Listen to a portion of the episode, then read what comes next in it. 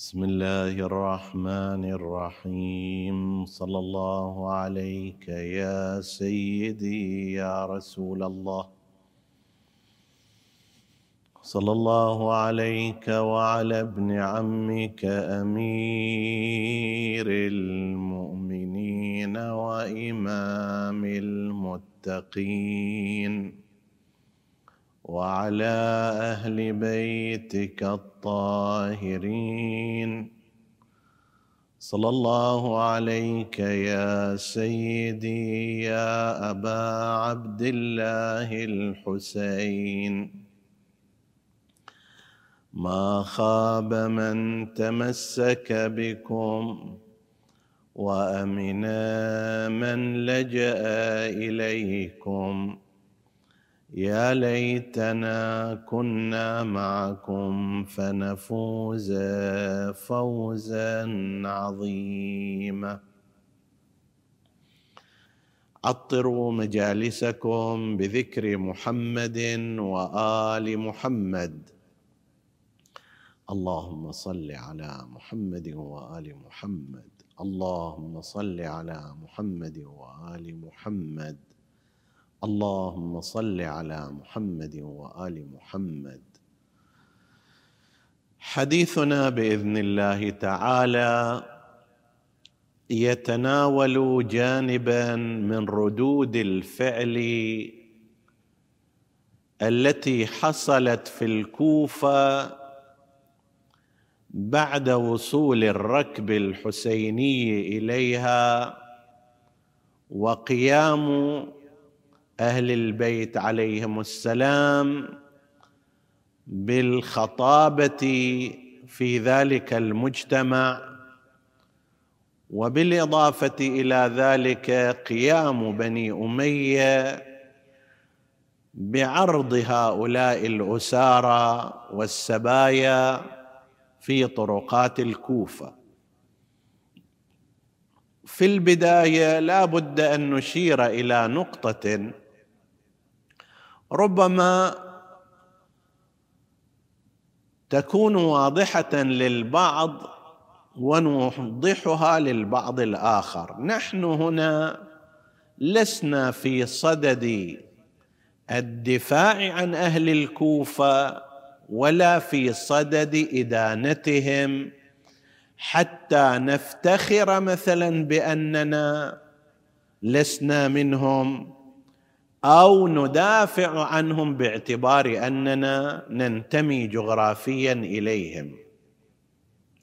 فإنه قد يلاحظ أحيانا أن من ينتمي إلى بلد الكوفة من بعض المعاصرين ربما يسعى كثيرا لكي يرفع عن أهل الكوفة فكرة أنهم خذلوا الحسين أو خدعوه أو غدروا به أو إلى غير ذلك، فتراه يتحرك باتجاه مثلا بيان أن القبائل لم تكن كوفية متأصلة، وإنما هي قد هاجرت إلى الكوفة من بلدان مختلفة. ولعله في توجهه ذلك مسكون بفكرة الدفاع عن بلده الذي ينتمي إليه. وفي الطرف المقابل قد يأتي شخص من غير هذه المنطقة لكي يؤكد على أن أهل الكوفة هم خذلة وهم كذا وهم كذا، وباعتبار أنه ليس هو منهم، لا ينتمي جغرافيا وإقليميا إليهم، فهو بالتالي خارج من هذه التهمة. نحن نعتقد أن كلا المنطلقين ليس صحيحا. قضية خذلان الحسين عليه السلام وقتال الناس إليه اشتركت فيها القبائل المختلفة، مثلما أن نصرته أيضا كذلك. فإننا عندما نستقرئ أسماء القبائل التي شاركت في قتال الحسين عليه السلام نجدها منتشرة، حتى أن بعضهم أحصاها في 90 قبيلة، قبيلة فرعية تنتمي بالتالي إلى القبيلتين الرئيسيتين، عرب الشمال وعرب الجنوب. ومن يتبع هؤلاء إذا قلنا بوجود الموالي؟ هذا في القتلة وفي المحاربين للحسين عليه السلام.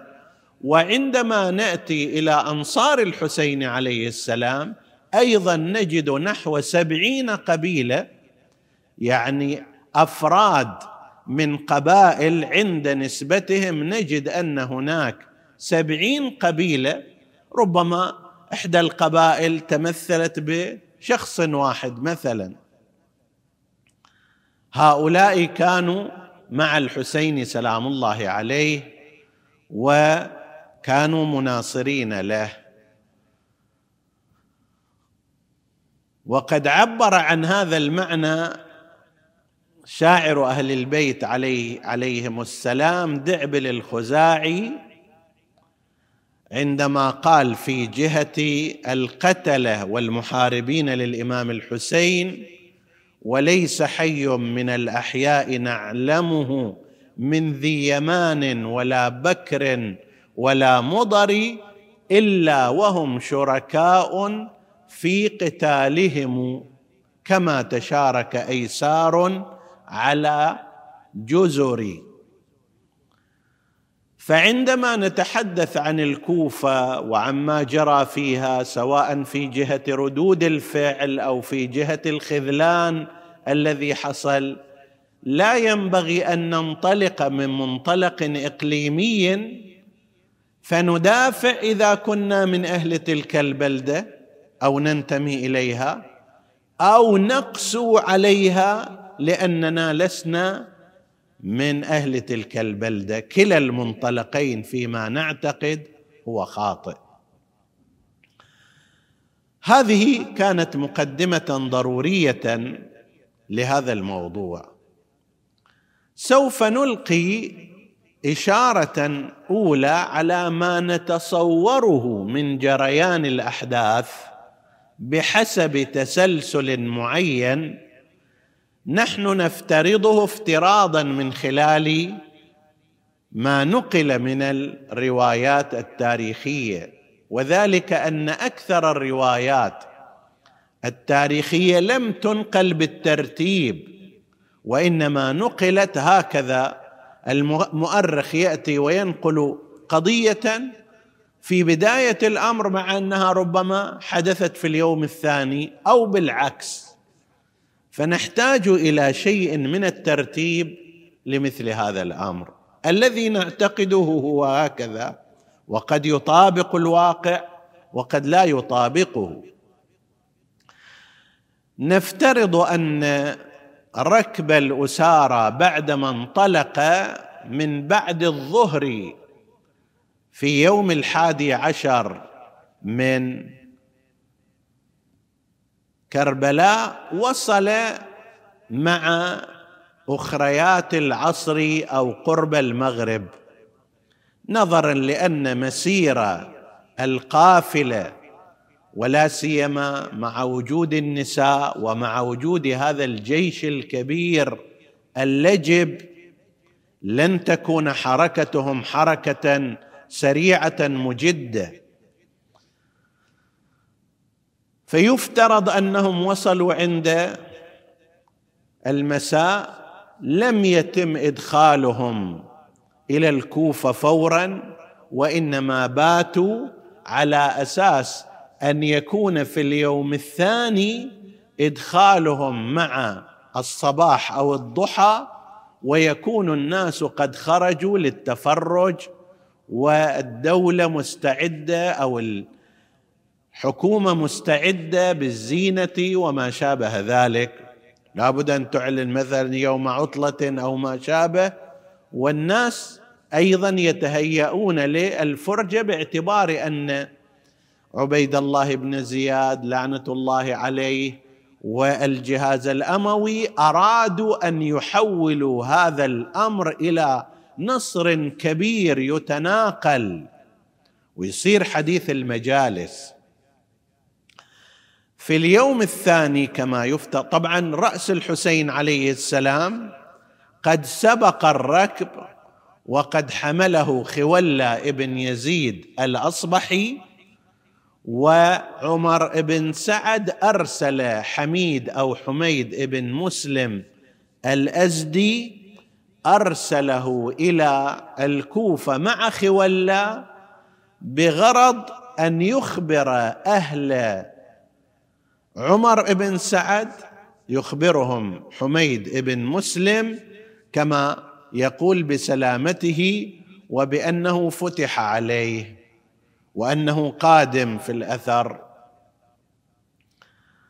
في اليوم الثاني يفترض أنه تم أولا إلحاق رأس الحسين عليه السلام بهذا الركب حتى يصبح الجميع في هذه القافلة، ويفترض أيضا أن زينب عليها السلام في هذا الموقع قالت الشعر: يا هلالا لما استتم كمالا غاله خسفه فأبدى غروبا، بناء على أن هذا الشعر لها وهو محل كلام، لكن القائلين بأن هذا الشعر أصل الشعر دون تخميسه. رأت الرمح زينب حينما لا وعليه رأس الحسين تلالا، خاطبته مذ لاح يبدو هلالا، يا هلالا لما استتم كمالا. هذا البيت يا هلالا لما استتم كمالا غاله خسفه فأبدى غروبا، ما توهمت يا شقيق فؤادي كان هذا مقدرا مكتوبا. بعض الباحثين ينسبه إلى العقيلة زينب عليها السلام إذا كان لها، فيفترض أنه في مثل هذه الفترة عندما ألحق رأس الحسين عليه السلام مع باقي الرؤوس. فإذا في اليوم الثاني يفترض أن ركب الأسارة قد مرر على الشوارع الرئيسية في الكوفة لكي يتفرج عليه الناس، ابتداء من دخوله من بوابات الكوفة وإلى أن وصل في آخر الأمر إلى قصر الإمارة بجانب مسجد الكوفة، وإلى جنبه يفترض وجود سجن أو بيت يسجن فيه من كانوا يريدون، وهو الذي سيصير فيما بعد مكان إقامة ركب الأسارة. فإذا مر هذا الركب الحسيني على سائر الطرقات والشوارع الرئيسية، القصد بعد أن يمرر في كل هذه الأماكن آخر شيء ينتهي إلى قصر الإمارة حيث يقيم ابن زياد لعنة الله عليه، وهذا الذي حصل. فلما جيء بالسبايا والأسارة نقلنا في يوم مضى أن ابن زياد توجه إلى زين العابدين عليه السلام وسأله: من هذا؟ فقال: علي بن الحسين. فقال: ألم يقتل الله علي بن الحسين؟ إلى آخر جريان الحادثة التي ذكرناها. وأنه أيضا التفت إلى امرأة متنكرة، يعني جالسة على جانب ولا تظهر نفسها أنها هي قائدة الركب، فقال من هذه؟ قيل له إنها زينب ابنة علي، فتهجم عليها وقال كيف رأيت صنع الله بأخيك والعتاة المردة معه؟ قالت ما رأيت إلا جميلا، هؤلاء قوم كتب الله عليهم القتل فبرزوا إلى مضاجعهم، وسيجمع الله بينك وبينهم يوم القيامة فتحاج وتخاصم، فانظر لمن الفلج يومئذ ثكل، يعني لمن النصر والعاقبة، فانظر لمن الفلج يومئذ ثكلتك أمك يا ابن مرجانة.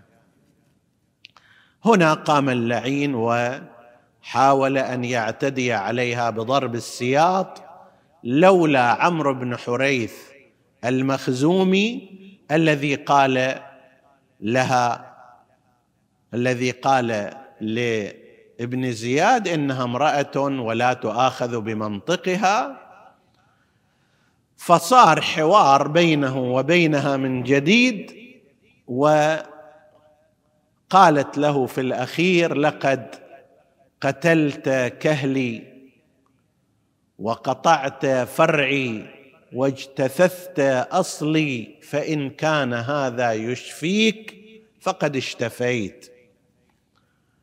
فقال ابن زياد لعنة الله عليه إنها لامرأة سجاعة أو شجاعة. هنا يختلف المؤرخون، ومقتضى المناسبة في الحديث يفترض أنه قال سجاعة، نقطة القوة عند زينب عليها السلام هي نقطة الضعف عند ابن زياد. ابن زياد كان يرتضخ لكنة فارسية، يعني حتى العربية العادية لم يكن يتقنها، ولذلك في قصة مسلم بن عقيل وهاني بن عروة لما جيء بهاني بن عروة وحاول أن يأخذ السيف قال له أهروري سائر اليوم، يقصد أحروري يعني أنت من الحرورية من الخوارج، وكان معروفا عنه أنه يرتضخ لكنة فارسية ولم يكن في أمور اللغة وسائر الأمور الأخرى المرتبطة بالأدب والعلم والمعرفة، لم يكن في معرفة بالنسبة لها. على أي حال هذا كان جريان الأمر إلى ذلك الوقت، ثم أمر بهم بركب الأسارة أن يوضعوا في السجن المجاور لقصر الإمارة، وإلى الآن توجد بعض آثار ذلك المكان، وهو قصر الإمارة كان مجاورا لمسجد الكوفة أيضا. حصلت ردود أفعال متعددة في الكوفة، منها ما كان في صورة ردود أفعال عائلية زوجية فردية، مثل قضية زوجة خولة بن يزيد وهي النوار الحضرمية، التي لما جاء خولة برأس الحسين عليه السلام وبيته عنده في الليل، باعتبار أن في الليل بعد ما يفتحون الدوائر الرسمية، وفي الصباح ذهب به إلى عبيد الله بن زياد وهو صاحب المقالة لعمر بن سعد خولة املأ ركابي فضة أو ذهبا، إني قتلت السيدة المحجبة، إلى آخر كلماته. في الليل زوجته قالت له ماذا جئت؟ بماذا جئت؟ فأعلمها أنه جاء برأس الحسين عليه السلام، و نقل عنها أنها رأت في جوف الليل ملائكة أو صور مقدسة تنزل إلى مكان وضع هذا الرأس، وأن أنوارا تتساطع منه، ويظهر منها أنها كانت عارفة بأهل البيت عليهم السلام، فلما علمت بذلك قالت له: يأتي الناس إلى بيوتهم بالذهب والفضة وأنت تأتي برأس ابن بنت رسول الله مقطوعا، والله لا يجمع رأسي ورأسك وساد بعد هذا، أنا خلاص لا أستطيع العيش معك وأنت قد جلبت رأس الحسين عليه السلام بهذه الصورة. وفعلا فارقته. كان له امرأة قيل إنها من بني أسد، وتلك بقيت يعني في داخل الأسرة الواحدة، ربما امرأة تتخذ موقفا كهذا الموقف من البغضاء له على أثر دوره السيء فيما يرتبط بالإمام الحسين عليه السلام، بينما ربما امرأة أخرى لا تتخذ نفس هذا الموقف. لكن عندما نأتي إلى جهة الرجال سوف نجد حركة أقوى، هي حركة عبد الله بن عفيف الأزدي رضوان الله تعالى عليه، وذلك أن ابن زياد لما صارت صلاة الظهر من اليوم 12 من شهر محرم دعا بالصلاة جامعة، ومن الطبيعي أن الناس يحضرون ويجتمعون ولو على الأقل لرصد ما الذي يجري وما الذي يحدث، وهذا أنت تستطيع تصوره حتى في بلدك. لو أن حدثا معينا صار وقيل إن الاجتماع لمعرفة ذلك الحدث في المكان الفلاني، ترى الناس يذهبون إلى ذلك، إما يحدوهم حب الاستطلاع أو لغير ذلك من الأسباب. عبيد الله بن زياد صعد المنبر وخطب خطبة أرادها أن تكون خطبة النصر فيما يزعم، فقال: الحمد لله الذي نصر أمير المؤمنين يزيد فيما زعم وخذل الكذاب ابن الكذاب، هذان الوصفان لائقان به قبل غيره، وهو كان يقصد أهل بيت النبوة وإمام الإنس والجن وسيد شباب أهل الجنة. فبينما هو في خطبته وإذا بعبد الله بن عفيف الأزدي. عبد الله بن عفيف من خلص أصحاب أمير المؤمنين عليه السلام، وممن شهد معه حرب الجمل وحرب صفين.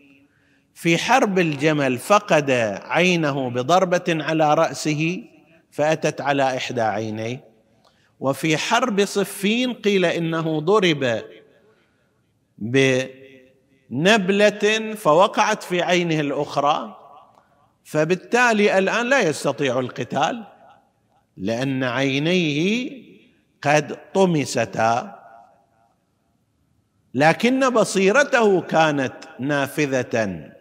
فلما سمع عبيد الله بن زياد يقول هذا الكلام قام في وجهه وقال له: إنما الكذاب أنت وأبوك ومن ولاه وأبوه، تقتلون أولاد النبيين وتتكلمون على المنابر بكلام الصالحين. التفت إليه: من هذا؟ قال: أنا عبد الله بن عفيف.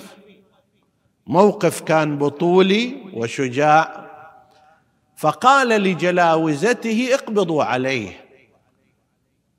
طبعا هو دافع عن نفسه، المسجد أيضا كان مزدحم، لم يستطيعوا أن يقبضوا عليه. نادى بشعار الأزد، كل قبيلة عادة عندها شعار يجتمع حوله أناس، فنادى بشعار الأزد، هو أزدي غامدي، فنادى بشعار الأزد يا مبرور يا مبرور، فأحاط به الأزديون واستطاعوا استنقاذه، ورجع هو إلى منزله واستعد للقتال. الأزديون وقيل إنهم كان هناك في ذلك الوقت حوالي 700 واحد قادر على حمل السلاح، فرماهم عبيد الله بن زياد. سبحان الله، شوف كيف هؤلاء الأزديون من قبائل اليمن، فرماهم بقبائل مضر عرب الشمال، وولى عليهم محمد بن الأشعث وهو يماني في الأصل. فصار اشتباك بين القبيلتين وكادت أن تتحول إلى حرب قبلية، إلا أن أنصار بن زياد قالوا لهؤلاء نحن ما عندنا شغل معاكم، شغلنا مع عبد الله بن عفيف. وانسل جماعة إلى بيته، دخلوا عليه البيت ولم يكن معه إلا ابنته، فقالت له ابنته يا أبا إن القوم قد جاءوا إليك وإنهم يريدون قتلك أو الإمساك بك. فناولته سيفه وقال لها أشيري علي، فقال فكانت تقول له جاءوك من اليمين أو من الشمال أو من أمام، وهو يضرب بالسيف حتى جرح فيهم عددا كبيرا وهو كفيف البصر، إلى أن فيما بعد استطاعوا أن يوثقوه وجاءوا به إلى عبيد الله بن زياد. عبيد الله بن زياد أراد كما هي طريقتهم أن يقتله بسبب لسانه، فقال له ما تقول في عثمان بن عفان، في الخليفة عثمان بن عفان مثلا قد يقول كلاما غير حسن عنه فيبرر ذلك للناس أنه قتله. فقال له ما شأنك أنت وشأن عثمان، سلني عنك وعن أبيك يا عبد بني علاج. هذا الكلام يشير إلى التهمة التي كانت موجودة على عبيد الله بن زياد، أنه كما أن أباه لم يكن نقي النسب كذلك عبيد الله بن زياد أيضا لم يكن كذلك. ولعل هذا يفسر كلام الإمام الحسين عليه السلام عندما قال يقصد هنا ابن زياد ألا وإن الدعي ابن الدعي قد ركز بين اثنتين، بين السلة والذلة. ابن الدعي واضح، الدعي شلون؟ هذه الكلمة من كلمات عبد الله بن عفيف الأزدي تشير إليها، وكان ابن زياد متهما مدخولا في نسبه أن أمه كانت على علاقة مع أحد العبيد، فيقول له أنت لا تسألني عن عثمان وإنما سلني عن أبيك وعنك أنت يا عبد بني علاج، أنت مو منسوب حقيقة إلى والدك وإنما أنت أنجبت من غير نقاء في هذا. فقال له لا والله لا أسألك عن شيء حتى تذوق الموت ساعة بعد ساعة، خذوه واضربوا عنقه ثم صلبوه.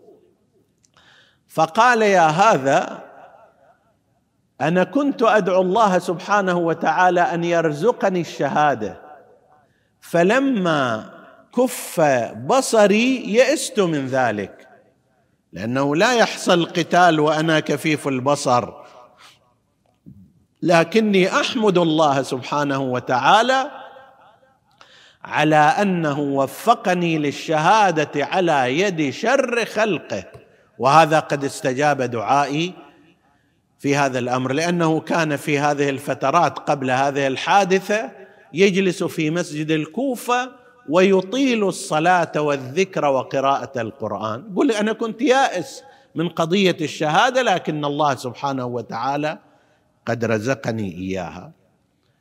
هذه أوضح ردة فعل عنيفة مواجهة لما حصل من تسيير النساء والأسارة والتهجم على الإمام الحسين عليه السلام. نجد أيضا ردود فعل نصنفها على الحالة العاطفية، وهي ما قامت به الكوفيات من المبادرة إلى إعطاء نساء أهل البيت المقانع والأزر وقطع القماش، فإنهم نقلوا أكثر من واحد، منهم ابن أعثم، منهم غيره، أن بعض الكوفيات أطللن على هذا الركب، فرأينا النساء فسألنهن من أي الأسارة أنتن، هذا في الكوفة، فقلنا نحن أسارة آل محمد. الرواية اللي موجودة عن الإمام الباقر عليه السلام نحن سبايا آل محمد، لعل تلك كانت في الشام وهذه في الكوفة، أو أنها هي حادثة واحدة ونقلها ابن أعثم بالمعنى، بينما نقلها الإمام الباقر عن سكينة باللفظ، هناك سبايا وهنا أسارة، فقالت سكينة نحن أسارة آل محمد. فلما سمعنا بذلك جاءت الكوفيات ومعهن المقانع والأزر وقطع القماش، وأعطينا النساء لكي يستترن قدر الإمكان. وجاءت بعض الكوفيات أيضا وأعطينا الأطفال الجوز والتمر وبعض الخبز. فلما رأت زينب، وفي رواية أم كلثوم، قالت ويحكن يا أهل الكوفة، أو ويحكم يا أهل الكوفة، إن الصدقة علينا حرام أهل البيت. في هذا المعنى هناك نقطتان، النقطة الأولى أن زينب عليها السلام إن كانت أو أم كلثوم أرادت بطريق آخر أن تخبر الناس أننا من ذرية رسول الله صلى الله عليه وآله وقد حرمت عليهم الصدقة، هم أحق بالكرامة ولا تحل لهم الصدقة، نصيبهم من الخمس ولا تحل لهم الزكاة. العلماء عندنا يقولون أن الذي لا يحل لأهل البيت من الذرية النبوية لا يحل لهم الزكاة الواجبة، أما الصدقة المستحبة فالرأي الموجود عند العلماء ليس محرما إعطاؤهم. لعل هنا قالت إن الصدقة حرام علينا أهل البيت لأنها تتعنون بعنوان آخر، هذه مو قضية صدقة على سيد، وإنما هذه إغراق في المذلة، كأنما هؤلاء الذين بسببهم اهتدى الناس طرا وبسببهم فاض الخير على البشر. النبي محمد وآله صلى الله عليه وآله وعليهم، وإذا بهم يقفون أمام هذه المشاهد التي فيها شيء من الكسر والذلة لهؤلاء، لذلك رفضتها أم كلثوم أو زينب حسب ما ينقل. من المواقف التي تنقل أيضا ولا بد من الإشارة إليه موقف زيد بن أرقم. زيد بن أرقم تحدثنا عنه نحن في كتابنا أصحاب النبي صلى الله عليه وآله، أصحاب النبي محمد، وأشرنا هناك إلى أن زيد كان من جملة الأشخاص الذين أقروا عندما استنشدهم أمير المؤمنين عليه السلام بحديث الغدير، أقروا به. وتروى روايات كثيرة عنه في فضل أمير المؤمنين عليه السلام وأهل البيت عليهم السلام.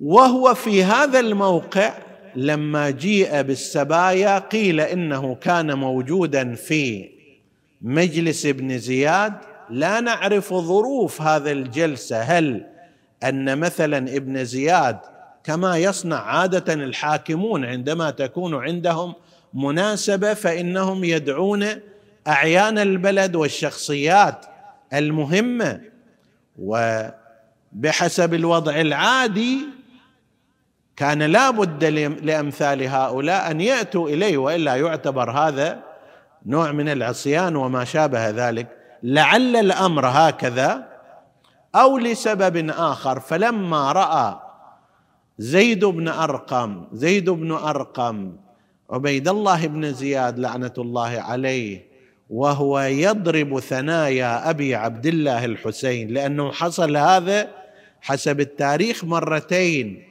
مرة في مجلس ابن زياد ومرة أخرى في مجلس يزيد. فلما رآه زيد بن أرقم انفضخ، التعبير هكذا، انفضخ باكيا، يعني مو مجرد مثلا دموع سالت من عينه، وإنما جهر ببكائه وقال: يا ابن زياد اعلو بقضيبك، قضيب الخيزران، عن هاتين الشفتين، فلقد رأيت رسول الله صلى الله عليه وآله يقبل ثنيتيه، يقبل شفتيه وأسنانه المقدمة. اعلو بعصاتك، شيلها، ارفعها عنه. فقال له ابن زياد: لولا أنك شيخ قد خرفت وكبرت لأمرت بضرب عنقك. فقام زيد بن أرقم وخرج وهو يقول: ملك عبد عبدا فاتخذهم تلدا، يعني تقصيركم أنتم يا أيها الناس عندما أسلمتم لهذا واستسلمتم إليه، سيجعلكم عبيدا، سيجعلكم أشياء في يده. هذه بعض الآثار السريعة التي حصلت، وإلا بقيت حالة الندم والشعور بالألم والتقصير تختمر في نفوس أهل الكوفة لكي تنتج هذه البذور، لكي تنتج شجرة الثورة على الأمويين فيما عرف بثورة التوابين أولا، ثم ثورة المختار الثقفي. يعني هذه كلها صارت خلال بحر 2.5 إلى 3 سنوات، فإذا بها تتحرك الكوفة في وجه بني أمية. وبالفعل انطردوا من ذلك الوقت، طرد بنو أمية لمدة من الزمان إلى أن فيما بعد استطاع الأمويون التغلب على ابن الزبير، بعدما قضى ابن الزبير مصعب على المختار الثقفي الأمويون قضوا على ابن الزبير واستعادوا زمام المبادرة في الكوفة. فإذا هذه الردود الفعل كانت تنقسم إلى قسمين: قسم على المدى البعيد وكانت تختمر فيها حركة الثورة والمعارضة للسلطة الأموية، وقسم آخر لا، كانت عبارة عن مواقف فردية وشخصية، في بعضها ذات جانب عاطفي، تعاطف، مشاعر، في بعضها الآخر لا، تحول إلى معارضة بالسلاح كما كان من بالكلمة أولا ثم بالسلاح، كما كان من عبد الله بن عفيف الأزدي. بعضها كان على شكل تعاطف اجتماعي، كما قلنا قبل قليل من أن بعض الكوفيات جئنا بالمقانع والأزر وكأنهن استكثرن هذا الأمر على آل محمد، وهو فعلا كثير. المرأة العادية المسلمة إذا هتك حجابها وسلب قناعها، هذا يعتبر اعتداء عليها وعلى الأحكام الشرعية. فما ظنك إذا كانت بنات رسول الله صلى الله عليه وآله؟ لذلك تحتج عليها السيدة زينب عليه السلام: أمن العدل يا ابن الطلقاء تخديرك حرائرك وإماءك، حتى إماءك، حتى الجواري غير الحرات تخدرها وتسترها ولا تقبل بتكشفها، وسبيك بنات رسول الله، أخذك بنات رسول الله، سوقك بنات رسول الله، سبايا قد هتكت ستورهن وأبديت وجوههن، يستشرفهن أهل المناهل والمناقل أو المعاقل، وينظر إليهن الشريف والوضيع والكبير والصغير، ليس لهن من ولاتهن ولي ولا من حماتهن حمي. كأني بها وهي في الكوفة تتذكر أيام عزها مع أبيها أمير المؤمنين عليه السلام، وكيف تزدحم النساء على باب بيتها يستفتين منها ويتعرفن منها على أحكام الدين، وإذا بها في هذا اليوم تتصدق النساء وغيرهن على أطفال الحسين وعلى نساء الحسين. شمال الناس تتصدق علينا، شمال الناس، شمال الناس تتصدق علينا، عمت عين، عمت عين اللي يصد بالعين، لينا يخسل قال لن غايب ولينا، وراس راس بالرموح لينا يتفكر. هذه أيضا مصيبة أخرى عليها، وهي ترى رأس أخيها على ذلك الرمح الطويل، رأت الرمح زينب حينما لا وعليه رأس الحسين تلالا، خاطبته مذ لاح يبدو هلالا، يا هلالا لما استتم كمالا، غاله خسفه فأبدى غروبا، لم أخل أن أضام بين الأعادي، وبسبي تحدو العدا وتنادي، من بلاد أسبى لشر بلادي، ما توهمت يا شقيق فؤادي، كان هذا مقدرا مكتوبا، رأس ابن بنت محمد ووصيه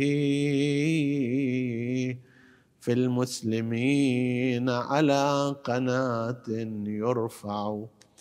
نسألك اللهم وندعوك باسمك العظيم الأعظم الأعز الأجل الأكرم يا الله، اغفر لنا ذنوبنا، كفر عنا سيئاتنا، آمنا في أوطاننا، لا تسلط علينا من لا يخافك ولا يرحمنا، ولا تفرق بيننا وبين محمد وآله طرفة عين. فضل اللهم إخواني السامعين فردا فردا واقض حوائجهم، اشف اللهم مرضاهم لا سيما المرضى المنظورين ومن أوصانا بالدعاء، واكشف اللهم هذا البلاء والوباء عن عبادك يا رب العالمين. تقبل اللهم عمل المؤسسين بأحسن القبول إلى أرواح موتاهم وموتى السامعين، نهدي ثواب الفاتحة تسبقها الصلوات.